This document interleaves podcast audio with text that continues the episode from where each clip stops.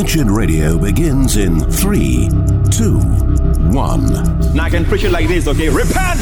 Or I can tell you, change your mind. Preaching repentance in the area of consciousness of sins is dishonoring the work of Jesus. Repentance means you realize you're guilty, that you deserve the wrath and punishment of God. You begin to realize that sin is in you, and you turn your back on it in every shape and form. You renounce the world, whatever the cost, and you deny yourself and take up the cross and go after Christ. It's time for Wretched Radio with Todd Friel. Tell me what's the word, a word of? I was being sarcastic, which is another big word you'll learn in school. What's the word on the street? Concupiscence. Wow. That's not easy to say. This is Wretched Radio. Concupiscence. Do you know the definition? You've talked about the subject, and they certainly have been discussing this in some Presbyterian circles, specifically U S A. Wow, I saw a Presbyterian church. Jimmy, did I mention yesterday I went to the golf tournament on Saturday? Oh, you did? Yeah, I, I did. And yeah. as, as we're driving away from East Lake Country Club, there was a beautiful... Presbyterians, you know how to make church buildings. I got to grant you that. The Episcopalians do. Methodists, pretty good. And so do the Presbyterians. They make nice church buildings. This one had rainbow flags, B L M, any other politically correct. Your everything is welcome here. And I thought about the Thundering Scott, who was the founder, if you will, of the Presbyterian movement. His name was John Knox. He thundered when he preached. He made the Queen cry. He was one who spoke boldly, and I couldn't help but wonder, who? If John Knox had gone to the FedEx Cup on Saturday, like, did I mention I was at the FedEx Cup on Saturday? Not not not too many times. He would, he would seriously, he would, I, at the very least, overturn some tables in in the movement that doesn't bear his name, but it certainly does bear his influence, although the P C A... Peace, no, that's Presbyterian Church America. They're the good guys. It's Presbyterian Church United States of America. There's your uni rule. Getting way, getting, they are way liberal. Uh, this is from Heidelblog. The P C A, that's the good one, the conservative one, has produced a helpful ad interim committee report on human sexuality. I, I, I don't know why it's interim, and I don't know what the word "to" is doing in front of it. Nevertheless, that affirms this. Thoughts and desires arriving in us to and apart from a conscious act of the will. That's the definition of concupiscence. You just think stuff. Ah, oh, oh, where did... No, that's not... This is what the P C A said. Thoughts and desires arriving in us prior to and apart from a conscious act of the will are still sin. Thank you. Thank you for saying so. Now, this can be something that might quickly become a heavy yoke on some people because they have these thoughts. Everybody gets these thoughts. Seriously, I mean, everybody gets stupid thoughts flying through their brain. And it doesn't just have to be sexual. It can be sunlight. It's like, wait a second. What? Why did I get a violent image in my head? There's people who struggle with that. Why can't I? Why? Why is it that every time I see this, I think that? Well, it's because of concupiscence. It is unwanted. It's uninvited. And nevertheless, the P C A identifies it as still being a sin. Somebody's got to take responsibility. This reminds me of people who have sinful dreams. Are you to blame for those? And the answer is, yeah, yeah, you are. Because you dreamt it. If, if you were perfectly glorified and sanctified, you wouldn't be having dreams like that. But your brain, not yet glorified, living on this side of the veil, it still will have bad thoughts, sinful thoughts, and they are still to be considered sin. Having said that, don't let it become a yoke on you. Don't let it become a disqualifier for you. Well, I guess I can't be a Christian because of concupiscence. Not that you'd ever use that word, because I don't mind telling you I have to concentrate every single time I say concupiscence. Repent. Lord, I'm sorry I got that thought. Forgive me. Help me. And move on. You do that, in, you have a dream, Just, Lord, I'm sorry, help me, and then move on. You look at a person and sudden, just immediately lust comes flooding into your mind. Lord, I'm sorry. That's, that's my sin. Forgive me, and move on. Because we should take responsibility, but we should not feel constantly condemned because we have unwanted thoughts, aka concupiscence. But we do need to remember it's a sin. Now, why is this important? Because down the street at the P C U S A, they're holding conferences on this subject, which, got to tell you, is a bad sign. And they would say that it is okay that you, those desires, you can live with them, just don't act on them. Now, that leaves out, by the way, one step. You, you've got yourself concupiscence. Suddenly, you know, it just pops into your brain. It's still considered sin, but it is an, a continual sin or a growing sin if you let it stick around and you start running the play in your head and you start finding some sort of internal pleasure because of it. Uh-oh. Then you're sinning in greater degree, but not in as great a degree as actually committing the sin. There is a difference between concupiscence, harboring, and committing. They're all sins. Some are worse than others. P C U S A says, no, you can, you can, you can be that. Just don't act on that. So they are willing to adopt an adjective in front of the name Christian that allows people to commit concupiscence. Gay Christian? You know what? Doofus Christian. You'd go, well, okay, the guy the guy was a doofus, but why do you why do you keep that name? He's a Christian. Exactly. The old thing's gone. Behold, new creation. We're not an adjective Christian. We are a Christian who is a Christ one, bought by Jesus Christ. We are under his authority. We are seeking and striving to be a peculiar, holy, set-apart people, and that includes concupiscence. P C U S A says, no, that's okay. And you can hang around with like-minded people. The P C A coming out and making it really clear, thoughts and desires arriving in us prior to and apart from a conscious act of the will are still sin. The report continues, quote, we reject the Roman Catholic understanding of concupiscence, whereby disordered desires that affect us due to the fall do not become sin without a consenting act of the will.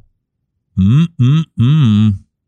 These desires within us are not mere weaknesses or inclinations to sin, but are themselves idolatrous and sinful. Now, for those of you who are Presbyterians, you will recognize a famous name in Presbyterian circles. Doctor Keller posits that concupiscent desires that are contrary to nature are no more heinous than concupiscent desires that are according to nature. In other words, if you have a an inappropriate homosexual thought, it's no different than having an inappropriate heterosexual thought. It's the same. And the Presbyterians, at least the P C A, is coming out and saying, no, there's a difference because that particular sin is against nature. It doesn't even qualify for the sin of adultery because it is not the design, it is not the intent, and it is not the command. Therefore, it's unnatural. Therefore, it is worse. That's what the Heidelblog is taking issue with Doctor Keller over. To be specific, Doctor Keller argued that a man sexually desiring a woman, not his wife, and a man sexually desiring another man are both, quote, equally illicit, equally wrong. Hmm. Is that the case? I don't think so, because there are degrees of heinousness.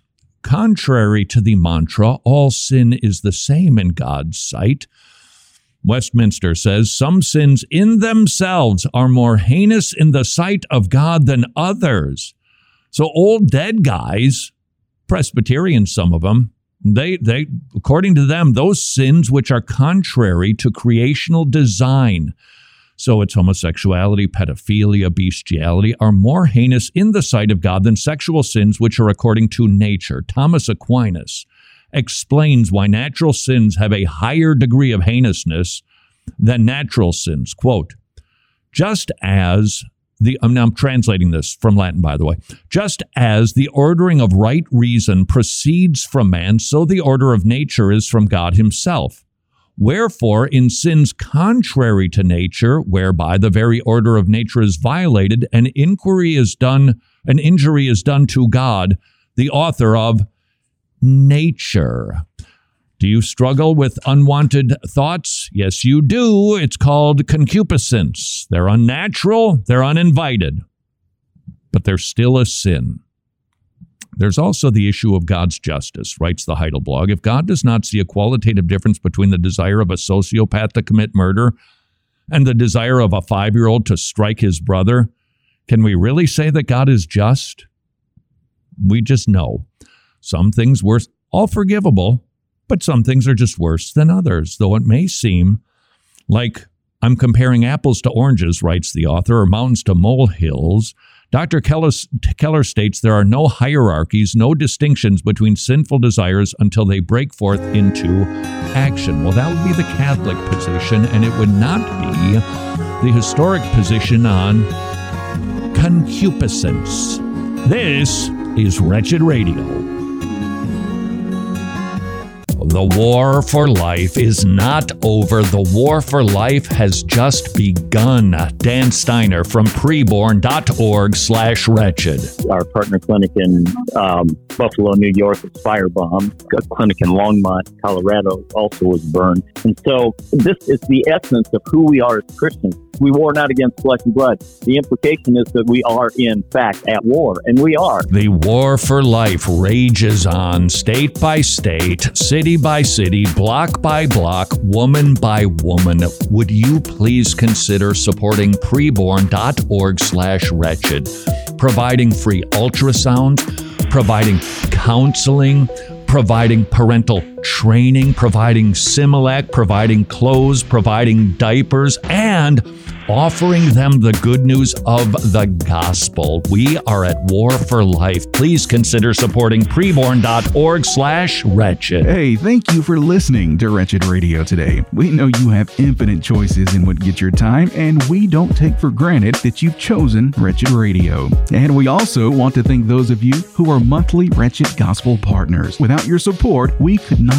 do all that we're able to do. From Wretched Radio and Wretched T V to other productions like Road Trip to Truth, Trans Transformed and Breaking Bread, not to mention the many resources available in the Wretched Store, they're all possible only because of you and your ongoing support. If you're not already a monthly Wretched Gospel partner, would you prayerfully consider becoming one? Help us continue producing quality productions that reach millions with the gospel of our Lord Jesus Christ. And know that we take seriously our stewardship of the resources you provide. That's why we're audited yearly by the E C F A, so you know we're accountable to you. Get all the information you could ever need about becoming a monthly Wretched Gospel partner now by visiting wretched.org slash donate. Wretched. Amazing grace. Amazing gospel. How's inflation been treating you if costs for health insurance are skyrocketing in your home? Would you please visit MediShare.com slash wretched. Affordable biblical health sharing, Christians paying for other Christians' medical bills, which means you don't have to worry where the money is going for mm, bad stuff. Second of all, you can save on average five hundred dollars per month. And finally, MediShare. It's the gold standard for healthcare sharing for more than twenty-five years.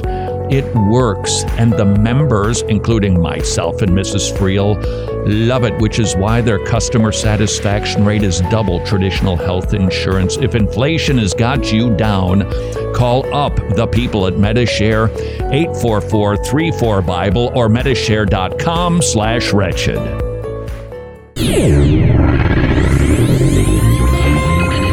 Books of the Bible.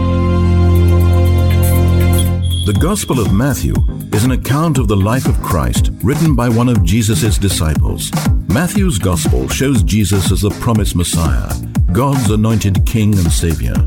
When you hear of the kingdom of heaven, remember that there is no kingdom without a king. Only those who bow before Jesus will enter his kingdom. This is Wretched Radio with Todd Friel. Tell me what's the hey! I was being sarcastic, which is another big word you'll learn in school. What's the word on the street? You did this already. Yep. But we have another word. This is Wretched Radio. Today's second word, simplicity. Friel, we know what that is. It's not complicated. That is not the definition. In theological terms, the doctrine of simplicity is a word that has been understood for centuries to describe God, that God is simple. You say that sounds offensive. It's not. It helps us to understand God. And if you have perhaps been struggling to recognize God's transcendence, his otherliness, how big and awesome he is, this might help you to grow in that understanding. And that is an understanding that needs to grow. There's a trend that continues to exist in evangelical circles.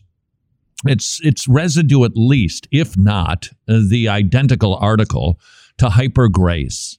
What is hyper grace? Hey, hey, hey, God's your daddy, and he loves you like crazy, and Jesus died for you, so use that to not go out and do boo-boos and mistakes. That's kind of the hyper grace movement, where it is all grace, all grace, all grace, a minimizing of sin, and the component that I think has led many people into a whole lot of stumbling. And I'm talking about pastors here, that they use hyper grace.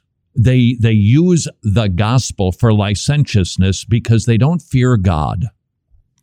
I've seen this, perhaps you have too, throughout evangelical history.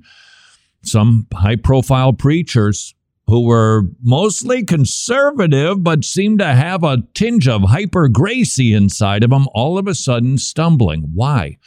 Because hyper-grace squashes simplicity. Hyper-grace squashes sanctification. Hyper-grace minimizes sin. You know, hey, look, we're all just, we're just one big mess, right? The church, it's a place in process. I mean, come on, quit judging everybody. Now, part of that is actually true. In fact, we've used language like that here on Wretched Radio. We are the island of misfit toys. We are the walking wounded. I'm happy to say that because that's what we are. But that's not all we should say. When that is the totality of our message, just grace, grace, grace, and you hear it used with a different G word, gospel, gospel, gospel. The gospel, hey, it's the gospel that should cause you to do good things, man. Just think about the gospel. Hold on. We should think about the gospel. Indeed, we want to focus on the indicative in order to perform the imperative. Got it. But we also need to talk about God's otherliness and how different he is and how frightening he is. That's right. I said frightening. I saw, Jimmy, it's Psalm one fifty-nine, yeah, that he saved us that we might fear him. What? What happened to him being our daddy? Well, he is closer than a brother, and yet he is still a God to be feared, not in a servile fashion, but in, but in, but in recognizing, whoa, he's really different than I am. He is way more complex than I could even consider. And the doctrine of simplicity helps us to do just that. God is simple is the doctrine of simplicity. It's about his being. If he is not simple, then he is a composite of parts. The doctrine of simplicity says God is one. Remember the Shema? The Lord is one. He's not a puzzle. You don't put them together. Now, I grant you in advance, the waters that we are starting to wade into, they, they're going to get deep really fast, and it's going to and it's going to go over your your head, and you're going to feel like you're drowning inside of complexities about the simplicity of God. But the reason for this exercise is so that when we're done, we just go, whoa, where I thought I kind of had God all figured out. Not even close. If God is not a simple being, one, then he is a composite of parts, in which case God's attributes would be what he has rather than what he is. God doesn't have love. God doesn't have compassion. God doesn't have wrath. He is. That's what he is. And you got to be careful that you don't separate and divide these things, because then it immediately puts them into bits. He's this and that and this and that other thing and that fifth thing, and that's what makes him God. No. He's one. He's simple. I know. This makes your head want to explode, and that's the purpose for this exercise. If he were not simple, then God's attributes would be what he has, what he possesses, or even how he acts, rather than what he is, making his ap- attributes abstract properties that self-exist without ultimate reference to God. God would be subject to change and evaluation if he is not simple. By the way, this was written by Ron Di Giacomo. Not familiar with the fellow, but he did a fine job of d- diving into the doctrine of simplicity. Now, if you thought the definition of simplicity was, okay, all right, kind of sort of getting this to a degree, let me make it more complicated. Try to resolve it so that ultimately we appreciate God's just different, and he is worthy of our fear and our honor and our respect and our obedience, and not just gracey grace with the hyper grace graceness. One, there are at least four steps or ditches to avoid. Here's number one. One is to say that each attribute is identical to each other because God is his attributes. You don't want to do that. They're not equal. They're not the same thing. They're different things. So you say they're different things, therefore it's different. No, he's one. Number two, another trap to avoid is the denial of divine simplicity on the basis that God is love means something different than God is holy. No, it doesn't. Why? Because he's simple. He doesn't some, sometime act loving and then other times act holy. He's always those things. That's what he is. Not separate, not... Love is a part of holiness. Now, wait a second, it keeps getting trickier. A third trap to avoid is trying to resolve the conundrum presented by the aforementioned ditches by positing a kind of penetration or infusion of attributes using propositions like, hang in there, God's holiness is loving holiness. That kind of makes sense, doesn't it? Okay, I got to figure out God's love, got to figure out God's holiness, so it's a loving holiness. Eh. No, he's simple. He, it's it's one is not, if you will, informing the other. He's always one thing.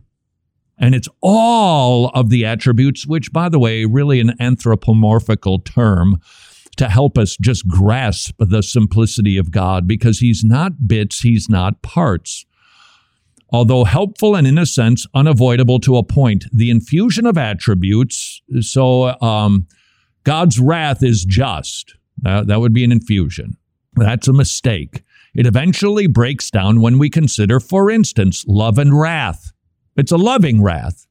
Well, well, yeah, but it's that makes it sound like he's just doing that right now. No, he is that. No. Your head right now is perhaps expanding to the point of cracking open like a melon, which, by the way, it hasn't been a good melon season. I don't know if you've noticed it, but even Costco disappointed with the melons. Maybe your head is cracking open. Good. Let it. Not to cause confusion, but to cause you to see God higher and yourself lower. It's good for us, because that's what we are. Attempts to qualify attributes with other attributes do not save divine simplicity, but instead, if taken too far, end in its denial. Number four ditch, fourth trap. It's an advancement of the first, if you recall, that they're all identical, is saying that X attribute is identical to Y attribute in God's mind, even though the transitivity of attributes is unintelligible to human minds. Let your head fill. That particular mystery card reduces each attribute to meaningless predicates when played. attributes then become vacuous terms with really no meaning at all. Now, that's as far as we got in this, well, about a six-page article. As a simple being, God is one divine, undivided, and in- incomprehensible essence, yet revealed to us through created images, in other words, language, because God's simplicity is too complex to take in all at once due to the creator-creature distinction. Accordingly, God's self-disclosure comes to us as particular attributes in an accommodation to our creatureliness. Indeed, we'd have to share in the divine essence to know God originally or intuitively as a simple being. And we don't, because we're not. And our minds will forever be increasing in our knowledge of God for eternity, but we will never, ever, ever understand our awesome God completely. Hence, fear the Lord. This is Wretched Radio. This is Wretched Radio. I'm Jimmy Hicks. Okay, so here's an example of the attempted rewriting of American history in response to Senator Ted Cruz, who tweeted, quote, abolish the I R S over the weekend. An occasional columnist for the New York Daily News, Brandon Freeman, responded with, and I quote, Republicans don't just hate the I R S because it pays for things like highways and Social Security. There's history here. The I R S was created in eighteen sixty-two specifically to fund the Civil War, to end slavery, and to burn white supremacy to the ground. You know, it's funny how both the I R S was instituted and slavery abolished by Abraham Lincoln, a Republican. But remember, facts are not important anymore. And to prove just how utterly ridiculous society has become, Jordan Lewis, who has recently committed to playing college basketball for U C L A, is also very much opposed to the idea of men dominating women's sports. And to prove a point, he recently created a video of how he entered a girls' basketball tournament in California and completely dominated everyone on the court. But the utterly ridiculous part, no one complained at all. As a matter of fact, opposing players actually loved what he was doing without even realizing that he was trolling to make a point. Sadly, this is the future of our country.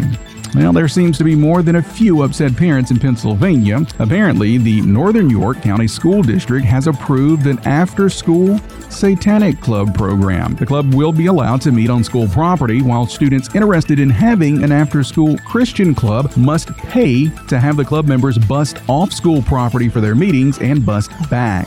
And parents are sounding the alarm at the obvious double standard by the school board. As a matter of fact, when one parent raised their concern at a school board meeting, she was quickly silenced. And unfortunately, we see this happening at an increasing rate all over the country.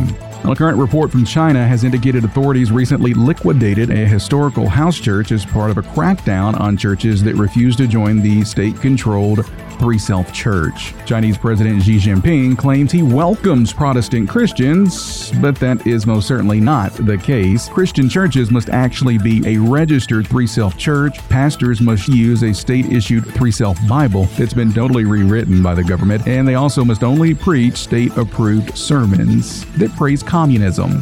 Please be praying for our heavily persecuted Chinese brothers and sisters and our heavily persecuted brothers and sisters all over the world. There's also reports coming from Nicaragua asking for urgent prayer amid an escalation to silence the church in the country by the government. And we ask you frequently to pray for our brothers and sisters abroad, and for good reason. While we feel a bit of the pinch of persecution at times in America, the persecution we're facing is nothing compared to what our brothers and sisters across the world are facing. So let us please be in constant prayer for them. More Wretched Radio is straight ahead. I'm Jimmy Hicks. Hermeneutics. Hermeneutics is the art and science of interpreting Scripture. One key principle of hermeneutics is the analogy of Scripture. If God is consistent and the Bible is God's Word, then the Bible is consistent. We can then use Scripture to interpret Scripture, understanding less clear verses in light of clear verses. This is Wretched Radio with Todd Friel. And speaking of Presbyterians, this is Wretched Radio. Jimmy, I don't know if this is the quote of the day or the quote du jour. Either way, this is a Lulu from a Presbyterian minister. Let me take you to Ocean Grove.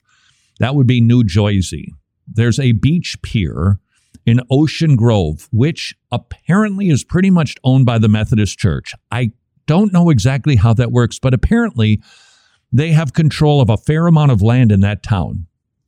And there was a pier that got wiped out from a storm. And so the Methodists, they did a fundraiser. They got all the money put together. They announced it in advance. They showed the drawings to the public. And now a Presbyterian minister is up in arms. Why? Because the pier goes out and then it has a, a, a perpendicular section that, that intersects with the long pier. And it looks like a cross. And it's got a Presbyterian minister upset. No, I'm I'm actually not kidding. It was destroyed during Superstorm Sandy, is being rebuilt by the Methodist Church. But the new shape has some residents concerned it too closely resembles a cross. Now, I, in your mind's eye, you could go, oh, so it must be a pretty short pier. No, it's super long. It's the weirdest looking cross you'll ever imagine because I don't think that was the original intent. I think they just wanted to put a cross section there so that more people could enjoy the end of the pier and fish in different locations. However, a local resident and retired Presbyterian pastor said the cross-shaped pier feels like Christian bullying. Wow. Are we a psychologized society? Yeah, that cross, if it makes somebody feel bad, is terrible. You're a Presbyterian pastor. The cross-shaped pier feels like Christian bullying, who has penned letters to local and state officials asking for intervention. Quote, I am so deeply concerned. You know, there's a lot of troublesome things in this world. I'm not sure that deeply concerned is necessary for this particular issue, but he said, and I am so concerned from my neighbors who are scared and bullied because a dock happens to have a resemblance to an odd-shaped cross. And the answer is, yep. Now, I'm not a bet man, but if I were, I'm guessing that would be a Presbyterian Church United States of America sort of pastor.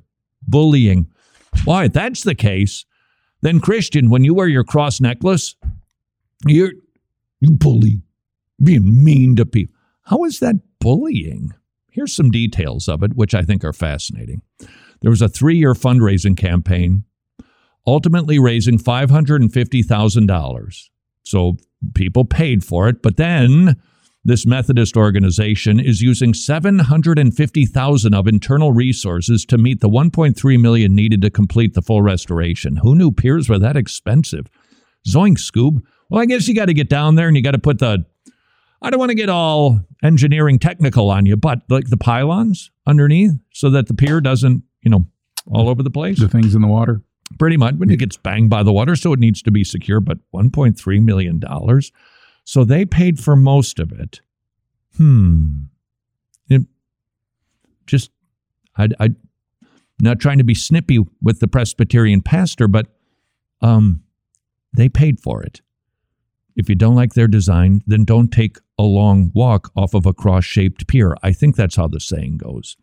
A website launched in two thousand nineteen for the fundraiser includes a concept rendering of the new pier. In other words, people have had years to know what they were doing. And now somebody wants to shut it down because it's Christian bullying. And the guy happens to be a professing Christian himself. Ay, ay, ay. The township does not have any zoning authority over the pier's placement or design. You know, if they wanted to make it look like the Star of David or the Bethlehem Star, if they're paying for it and people knew what the thing looked like and the city has no control of authority over it, what's the problem? And the answer is we live in a time when the world is so sensitive and Christians too often are leading the charge. How do we live in a world where everybody is so tender? Oh, people's feelings. And if you dare say something hurtful or judgmental, you're going to cause the person to commit suicide. That's what you're going to do. We know it. We just know it. How do we live in a world like this? Well, American Thinker wrote an article called, What Does It Mean for Conservatism to Be Compassionate? This isn't going to resolve our challenge completely, but it might be in part helpful. Conservatism ought to be compassionate because it is. Conservatism gets painted as the mean people. They want to conserve and hold on to antiquated ideas. They're, they're, they're the people who are not up to speed on the right side of history. They're not progressing. They're just regressive. They want to take us back, which is really fascinating. Um, actually, we used to be back there. We actually did progress. You're wanting to leapfrog over Christian influence in Western civilization and take us back to the Dark Ages before but Christianity had such an impact due to the dispersed ones and the missionary work of the apostles. We're, we're, if you will, the progressive ones, because the world used to be really awful. I, I always think about Dennis Prager wrote a lengthy treatise on the history of intimacy. And if you think that people's attitude toward that subject today is low, it ain't nothing compared to the way that it used to be. The, the, the way the concept was considered was, wow, really awful. Christianity came along and said, nope, one man, one woman. Intimate, lifelong, covenantal relationship. We changed society. Now we want to go back in time. The conservatives are actually the compassionate people because we want to do things that are good for people.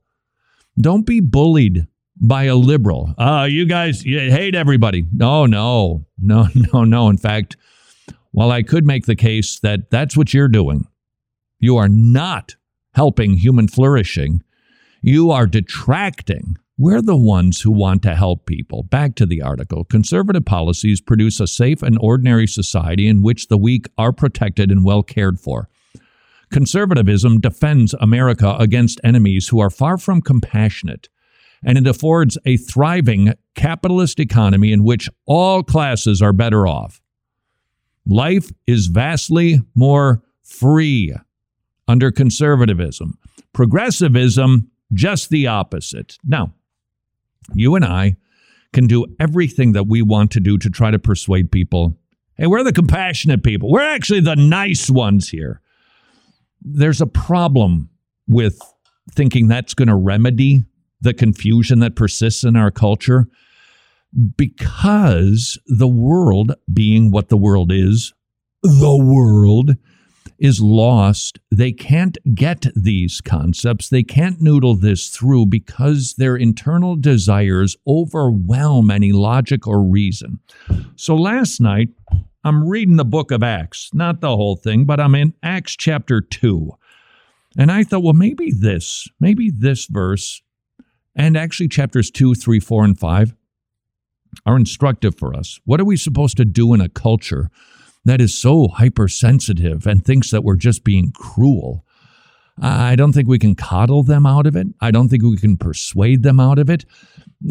Because no matter how much you try, you're like the parent who is trying to tell the teenager, no, no, no, no, that's not the right way. They just, yeah, hate it. So Peter is in Jerusalem. Pentecost has taken place in Acts chapter two. And then we see this happening, accusations. Hey, those people are drunk. Those people, they're they're just they're just consuming too much booze.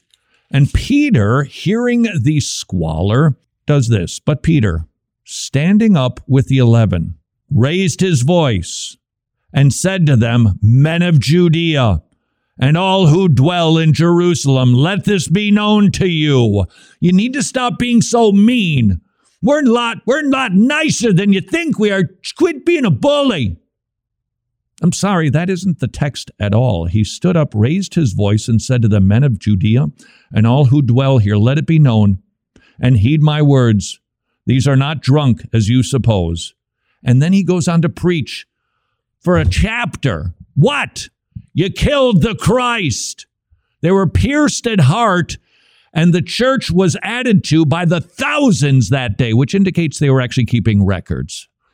How do we live in a world that thinks that a cross-shaped pier is Christian bullying? I don't think explaining conservatism will get the job done. Preaching the gospel will. This is Wretched Radio. two hundred. That's right, two hundred Tomorrow Clubs are now up and running again in Ukraine. That means kids are hearing the gospel, they're getting saved, their parents are getting saved, the church is getting strengthened. Not only are the Tomorrow Clubs busy preaching the gospel, they're also very busy helping people. This is our buddy Max in Ukraine. We have created the Ukraine Support Fund. Thanks to our partners, Tomorrow Clubs began immediate assistance to the network of the local churches. It became a safe place for thousands of refugees fleeing their devastated homes. Providing food, providing clothing, potable water, a safe place, communication. Would you please consider becoming a ministry partner of the amazing ministry called Tomorrow Clubs? You can learn how you could participate in the spreading of the gospel in Eastern Europe at tomorrow clubs dot org slash wretched. Quick, what's the first thing that pops into your mind when I say the word partner? I'm only asking because I do genuinely wonder if I've been crystal clear on the significance of our gospel partners. Our gospel partners truly are allies, helping and granting us the privilege in spreading the gospel of our Lord Jesus Christ with productions like Wretched Radio and T V, Road Trip to Truth, Transformed, and resources like Wretched Worldview, Breaking Bread, Life is Best, the Drive-By series, and a ton of others. We're reaching millions with the gospel, but it's only possible because of the generosity of our gospel partners. If you're already a Wretched gospel partner, I humbly thank you for your kindness and support. And if you're not, can I ask you to visit wretched dot org slash donate to get all of the details on becoming a Wretched gospel partner, and then prayerfully consider partnering with us if you can. We are grateful for all you do and humbled that God continues using wretches like us to spread his gospel to millions. wretched dot org slash donate. That's wretched dot org slash donate. Hmm, something is happening in the Philippines. Wait, I know what it is. Jesus is building his church. Please meet Pastor Kitu Espiritu from the Masters Academy International in the Philippines. Your support allows us to fill pulpits and transform lives. Pastors are being equipped to rightly divide the truth. People in the Philippines are hearing the truth rightly preached and coming to know the saving grace of Jesus Christ. Jesus is on the march in the Philippines. Souls are being saved, churches are being built, and yet there are too many empty pulpits. And that is where you come in. Would you please consider filling an empty pulpit in the Philippines so that people can hear the word rightly divided? The Masters Academy International, training pastors to do just that in the Philippines and seventeen other nations. To learn more, please visit wretched dot org slash pastor, wretched dot org slash pastor. Attributes of God.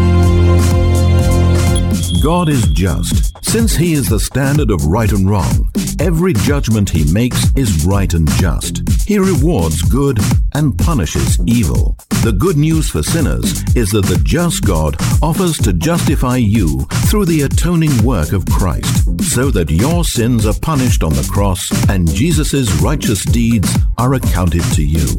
This is Wretched Radio with Todd Friel. This has to stop. This is Wretched Radio telling us this has to stop, has to stop. That's right. How many times have you heard a political commentator tell you this has to stop? Cultural critics, they, as they analyze a devolving Western civilization, tell us, we're not going to take this. No, we ain't going to take this. We're not going to take it anymore. And then they exhort you, don't let this happen. We need to stop this. And then they move on to another subject.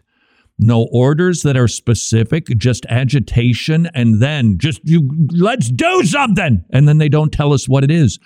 I happened to catch just a slice, and I only watched it for maybe minutes, like a few minutes. A great radio broadcaster has a program on the Fox News on Sunday night. And I watched, like I said, in, in total, two minutes, maybe, something like that, because the guy's voice is amazing and how he delivers. I was trying to learn from the fellow. And I noticed, as, as good of a broadcaster as he is, he did the exact same thing. He was talking about how American rights are being taken away, how the president has immunity. He can take even certified documents. And this is, this is an assault on American liberty. And we've got to stop this. Thank you for watching.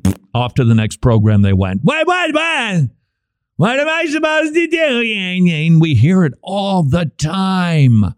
They get you whipped up, tell you to do something, but don't tell you what to do. Here's an example. This was an article that I shared a bit of yesterday. It's called Call the Left's Sadism What It Is. Children are being exploited and their bodies mutilated. No need to revisit the details of that. But needless to say, this individual not happy with this exploitation of children. So here's the last paragraph. No child can consent to these practices. Any adult transitioning a child is not operating in the child's best interest. Rather, she is exploiting the child for her own gain. These people are sadists. Last sentence, forward. They must be stopped. All right. Okay. Got it. What can I do? What, what, what do I do? Uh, I, I, I guess I could find a hospital where they are doing these procedures. I guess I could build a sign. Um, I could run for office. That's I vote. Can do that. But what am I? What do you want me to do? I think the Book of Acts has our response as Christians to this world. This is a repeated theme of how Peter responded under pressure. Now, please note, societal pressure. We have a tendency to go, well, open air preaching here in this context, we're too civilized. Um, well, okay, if that's the case, if we're so civilized that people just won't hear open air preaching, um, how do you think the disciples felt when they did open air preaching in an uncivilized culture? It was way more dangerous. The threats were very real. They stoned people to death. Ask Stephen. It was not easy to do what Peter did. And yet, obviously, different context, but same types, not the same issue, but the same types of issue. Hey, you you Christians, you're you're speaking in these foreign languages, which is what it was. It was not an unintelligible language, tongues. It was a foreign language. How do I know? Because the text tells me so. When it lists all the different languages that were being spoken in that place, it was not unintelligible. It was very intelligible. And people, specifically those in authority, went, hey, you guys are drunk. And they were starting to become critical of the Christians. And what was Peter's response? What did Peter do? Maybe this is what we can do. We we can actually, you and I can actually do this. But Peter, standing up with the eleven, raised his voice and said to them, and then he goes on and preaches, we're not drunk. This is because God has sent his Holy Spirit, and he has raised Jesus from the dead.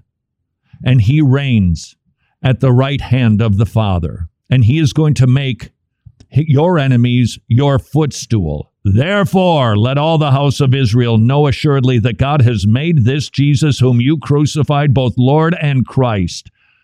And when they heard this, they were cut to the car- to the heart and said to Peter and the rest of the apostles, men and brethren, what shall we do? And he tells them to repent and believe on the Lord Jesus Christ, and you will be saved. That is how Peter responded to hostile assaults from an uncivilized culture. He preached the gospel to them. Hold on. Verse forty, it continues.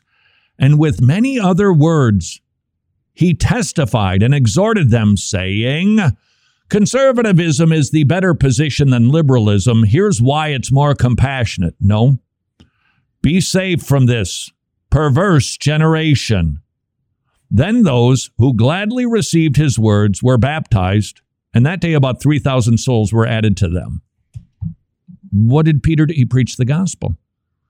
Went about the business then, those who responded in repentance and faith, then he got them baptized after they had been saved, because he had the courage to speak. Hold on, we're not done with this lesson. Let's move on to Acts chapter three. Yeah, verse eleven. Now as the lame man who was healed held on to Peter and John, all the people ran together to them in the porch, which is called Solomon's. It's the portico. They were greatly amazed. So when Peter saw it, he told them all to register to vote. No, actually, men of Israel, why do you marvel at this? Or why look so intently at us, as though by our own power or godliness we have made this man walk? The God of Abraham, Isaac, and Jacob, the God of our fathers, glorified his servant Jesus, whom you delivered up and denied in the presence of Pilate when he was determined to let him go. But you denied the Holy One and the Just, and asked for a murderer to be granted to you, and killed the Prince of Life, whom God raised from the dead, of which we are witness. And his name, through faith in his name, has made the man strong, whom you see and know. What did Peter do when he had opportunity? In an uncivilized society, which is increasingly what we are living in, he preached Jesus boldly and with courage. Scooting over in Acts chapter three, yeah, Acts chapter, uh, yeah, Acts chapter four. This is verse eight. Sorry, I don't have my glasses on. Then Peter, filled with the Holy Spirit, said to them, rulers of the people and elders of Israel, if we this day are judged for a good deed of healing the guy along, uh, having done this to a helpless man, by what means he has been made well? Let it be known that all the people of Israel, that the name of Jesus Christ of Nazareth, he was healed, the one whom you crucified, whom God raised from the dead. Do you hear what he's doing? He's just preaching. He's just preaching. He's just preaching. He's just preaching. We can do that. You, you want stuff to stop? Start preaching. Start evangelizing. Start having courage, boldness to speak. This is what Peter did. Now, this is chapter four, verse thirteen. Now, when they saw the boldness of Peter and John, they perceived they were un- uneducated and untrained men. They marveled, and they realized they had been with Jesus. So they called them, they tossed them in jail, et cetera. By the way, what did they do in jail? Well, scoot over to verse thirty-one. And when they had prayed, the place where they were assembled together was shaken, and they were filled with the Holy Spirit, and they spoke the word of God with boldness. This has to stop. I agree. The question is, how does it stop? How does a society stop devolving? Well, as the highway to hell becomes increasingly populated, we need to snatch people from the flames. We need to preach the gospel the way that Peter did, with boldness and with courage, willingness to pay whatever penalty is due from an unjust government. That's what Peter faced. That's what the disciples faced. Stephen, Acts chapter six, what did he do? He preached a lot. He basically did an overview of the Old Testament, and then he brings it to Jesus, and he knew what was going to happen, and it did. They stoned him. We live in a time unprecedented in America. We're seeing a radical shift to godlessness that is overt and that is aggressive. And we know this isn't good for people, but we need to be more than compassionate conservatives. We have to be gospel proclaimers. That's what Peter did. Can we take our cue from him? He didn't try to logic or reason with them. Hey, you know what? You this is you shouldn't be arresting us like this, putting us in this prison. We're telling. Nope. They preached the word. That, and only that, is what will stop this. And until tomorrow, go serve your king.